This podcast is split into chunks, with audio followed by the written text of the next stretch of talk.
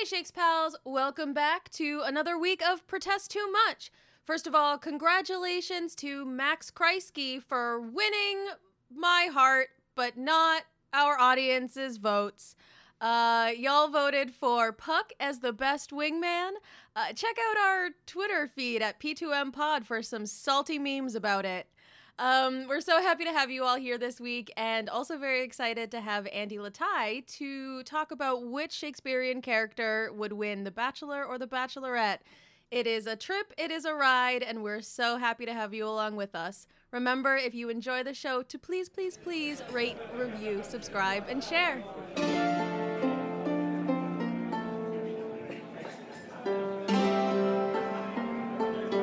Welcome to Protest Too Much, a Shakespeare Showdown podcast where a guest and I go head to head each week, and you get to decide who wins. Okay, hello. This week we are discussing which of Shakespeare's characters would win The Bachelor or The Bachelorette. And with me, I have performer and writer Andy Letai. Andy, thank you so much for being here. Thank you for having me. Hello. Go ahead and uh, tell us a little bit about yourself. Uh, well, I like candlelit dinners, long walks on the beach, uh, and the works of one William Shakespeare. Uh, yeah, I'm a writer, an actor, very rarely a director, but sometimes. Uh, always been really into Shakespeare, and I am raring to go. And also, fan of the Bachelor franchise.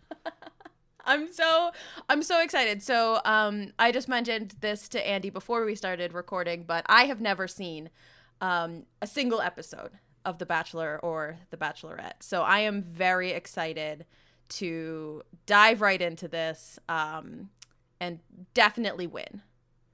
No matter what. I believe in you. it's going to work out well for me either way. Um so Andy, who do you think of Shakespeare's characters is going to win The Bachelor? I think that's going to be Viola. Okay. Interesting. Um, all right, and Andy, who do I think is going to win The Bachelor? Uh, you think Rodrigo is going to win The Bachelor? I guess Bachelorette in this context. Othello's Rodrigo, just to clarify. Yeah, Perfect. Um, that's the one. I am so excited for this. I'm yep diving in headfirst. Uh, you go ahead and take it away. All right. Uh, so the case for Viola, I think it's pretty right there. People fall in love with her. It's not that hard. She meets Olivia, and like next day, she's smitten. Orsino falls in love with her even when he doesn't realize he's falling in love with her just by just by being around her. She has an incredible magnetism. And also, she's smart. She's got a good head on her shoulders. She's not going to be one of the people who fall for the fake drama, who get messed with by the producers. She is going to like have her eyes on the prize. She's going to be sensible about it, and she's going to have a good time. You know, it's not she's not uptight. She's pretty cool. She knows how to play a prank, I guess, a really long prank where she pretends to be a servant in someone's house. Yeah, she's the complete package. How could you not how could you not fall in love with her on night 1, honestly? Well, so have you considered though that Rodrigo would be a far better um, contestant to win? Now, I know you're saying Viola is sensible, she's smart, she's clever, she has a good head on her shoulders. Is that really what the Bachelor franchise is looking for? Or are they looking for good TV? Because let me tell you, Rodrigo is going to make for some good TV. He comes out at the start of this play like like I imagine Rodrigo as essentially lying on the ground, pounding his fists, weeping over the fact that someone stole Desdemona away from him, who again, common bachelor theme never belonged to him in the first place, right? they there's no uh there's no reciprocation there but he was devastated he's wailing he's screaming he's plotting he's he's willing to do whatever it is iago says just for the like the the the dangling carrot of a rose right like he's like i will do anything to get that rose literally anything and i think that's what they want I think that's definitely what the producers want. The producers would love Rodrigo, but there's no way he's going to make it all the way to being the final pick. He would be he would be a guy who the lead wants to get rid of and the producers are like, "Nah, just keep him on for another week or two. He's very polarizing to the audiences. We're getting great numbers from him." But eventually he would get discarded. He's the kind of guy who would so easily get sucked into some drama. As soon as someone did the oh can i steal her for a second that would be it for him the next three episodes would just be him in a feud with that guy and he wouldn't be paying any attention to the woman Right, because like when it comes down to it, he doesn't really care about about Desdemona. He just cares about winning. So, let me ask you, have there been contestants on The Bachelor that are that? That like you can tell the actual bachelor or bachelorette doesn't want them there but is clearly like a a TV producer push? yeah Okay. i can't i'm trying to think i think jordan probably would fall under that Ugh, Jordan. which season he was on but he was oh yeah. Yeah you know. Um there's definitely people who are producer picks. Who you can tell the bachelor or bachelorette doesn't have chemistry with but they are. Either they're great for drama or they're just fun and have a good personality and are fun to see on screen. So for one of those reasons they get sort of shoved into the group and kept around. Okay. All right. So yeah, not that that's ever like explicitly stated by anyone in the franchise but it's the sort of thing that everyone can tell. You can tell. Yeah. I mean, I think I see Rodrigo as like getting pushed along as like you said as a producer pick. And then just, you know, uh really kind of worming his way into the heart of that bachelorette. And and the the best with all those good qualities he has all those good qualities. Um he's rich. that is So is Viola. okay. Um fair. Fair. But think about Viola's inability to really um express her her true feelings. And how how is that going to go over in um those like one-on-ones when they're like locked up in a room and the the bachelor is expecting like this uh profession of love and she's just like, mm, I mean, mm, she kind of wins Olivia by berating her. And I don't know how that's going to go on a reality television show. I mean, I'll concede to you that's a pretty good point. People people on the Bachelor and Bachelorette, the leads are always complaining like, "Oh, I feel like she really didn't open up enough about our Mhm. relationship." Mhm. But for this, I will submit that you have to take a little bit of a leap of faith on Viola. And the reason that she never had a big confession of her feelings to Orsino is because she was actively in disguise and perpetrating a whole subterfuge. On The Bachelor, there wouldn't be any mystery. She, everyone would know what she was there for. And even in disguise, she has that whole thing where she talks about her sister. I'm doing air quotes right now for the listeners, uh, who died of a broken heart. Uh, so she still finds a way, even when she can't, to share her emotions and try to get out what she's feeling. So if there was no block to her being honest, I think she would be great at that. Okay. Um interesting point. Now, I want to I want to circle back um and tie these two characters together because we talk about the the bachelor or like the lead um not necessarily falling for Rodrigo not seeing his amazing qualities behind the weeping but in fact that is exactly what Viola does and we can look at Orsino as essentially a slightly less evil Rodrigo. And I don't know if I'll call I mean, there's a lot of problems with Rodrigo.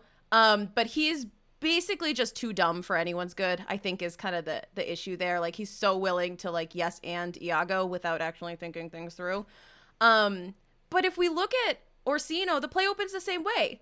Othello and Twelfth Night have this same opening scene, essentially, right? Oh no, I'm in love and she won't love me back. Viola falls in love with that.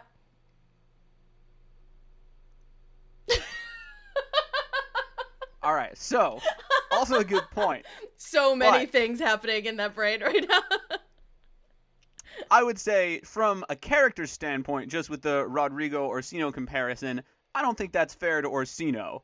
Because Orsino does have some wit about him. You know, he's sitting there, he's moping, but he doesn't go like, oh, Feste, you think if I go murder a guy, she'll like me? no, he's content to wallow for now, and then he'll go try to win her back with praises and gifts. He's not going to sink to the levels that Rodrigo is willing to sink to.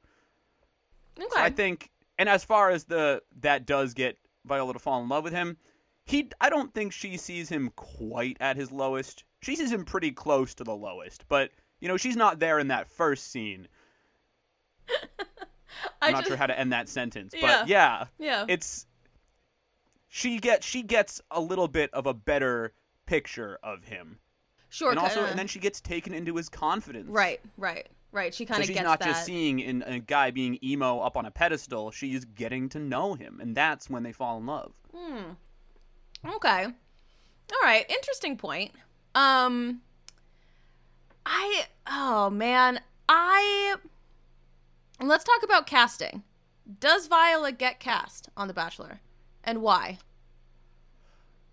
Ooh, So we've talked about kind of like see, yeah, that's a I think good point. I think I agree that like once she's on, she's the realistic choice for the bachelor to to actually say, "Oh, yes, this person is sensible and uh all of the things that I want." But does she even get the chance to make that point? That's a good point, because that's true. I'm trying to imagine her application. What Yeah. would be there that would make the producers think she'd be exciting? I mean, she could play up the recently orphaned thing. Sure. like Sure. that could be that could be her angle like she has a sob story she has a tragic past and that's that's her intro on night one That's true. Yeah, because they do the whole thing where um, they get out of the limo and they do like a what, like a thirty second introduction of themselves, where they have to make a first yeah, impression. sometimes they arrive on like a hilarious other vehicle sometimes I, I imagine viola she would get out of the limo completely soaked waterlogged and also dressed like a man and then pull off her disguise and be like hey let's fall in love Make me a willow cabin, baby. Um, So I think her application would really rely on the strength of an in-person audition, because on paper I, she would not really appeal to the producers that much. You're Mhm. right, but I think once they got to know her and saw that she does ha- she has a huge personality, she can really be entertaining to watch. That would be her ticket in. Yeah, I think that's a good I think that's a good point. And, you know, the for me, the moment when Olivia falls in love with Viola is the Make Me a Willow cabin. Right? Is that the right? I don't Yeah. um that kind of that level of poetry when she stops using Orsino's words and starts using her own um is really kind of the moment where Olivia is like, "Oh. Oh. Okay." Um so yeah, maybe using maybe using her her words, her in-person like charm. I can see I can see that. Um I'm imagining Rodrigo just like tumbling out. He is just, you know, half disheveled, like his his shirt's out of his pants and his like buttons are mismatched and he just like literally like flops onto the ground and lays eyes on the the bachelorette and is like you're the most beautiful person I've ever seen in my life. Like just really hard aggressive off the off the bat. Yeah, he would be pretty grovelly, which would probably get him past night one, yeah but it wouldn't carry him to the end. Yeah, I I always wonder what what a Rodrigo is without an Iago. Like if Rodrigo had a Viola, you know, like if if we if we look at him as an Orsino type and with like he has uh one of the episodes in the next couple seasons is like which character would benefit from a fool the most. And I feel like Rodrigo's a good kind of choice for that because he just Yeah. needs someone to be like, no, nah, bro, no. Yeah, that's a good question. But I'll tell you, a place where he is not going to get that is in the Bachelorette house. Where he will have the producers urging him to be divisive. And also, he's with a bunch of other guys who he's in competition with. And that is, Rodrigo would be the guy, he has like a talking head at the camera, and he's like, I'm not here to make friends, I'm here to find love. And he would just be a total jerk to all the other guys. That's a good point. He would find like the meaner guy in the house and just like stick to him and then just get oh yeah, yeah. sucked into They'd be a little clique that was mean to everyone else. Oh god, I hate them so much. I hypothetically hate them. Um, but he still is definitely definitely gonna win the show. Um Mm. you know what, listeners, we're gonna leave it to you. Who do you think would win the Bachelor slash Bachelorette? Do you think Viola is going to make an impact and make it all the way through to the end of the show? Or do you think Rodrigo will ride that producer high all the way to the wedding? Um, you can vote on facebook.com slash P2MPod or on Twitter at P2MPod. Andy, thank you so much for joining us today. Thank you. This was really fun. Um, let people know where they can find you and your work. Yeah. Uh, you can find me on Twitter at AA Letai, uh, L E T A I, or you can listen to my podcast Ship of Fools, which is a D&D actual play comedy extravaganza.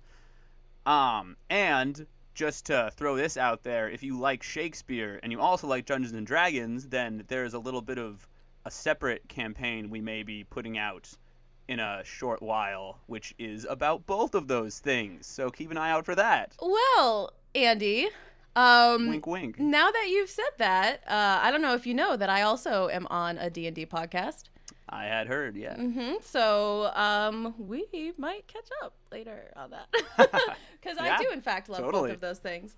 Um, and yeah, thank you so much for being here, uh, listeners. Thank you for listening, and we will see you all next week. Oh, and also the at Ship of Fools cast is our Twitter and Instagram. There we go. I will put that all in the show notes so that everyone knows exactly where to go. Fantastic. Bye, y'all.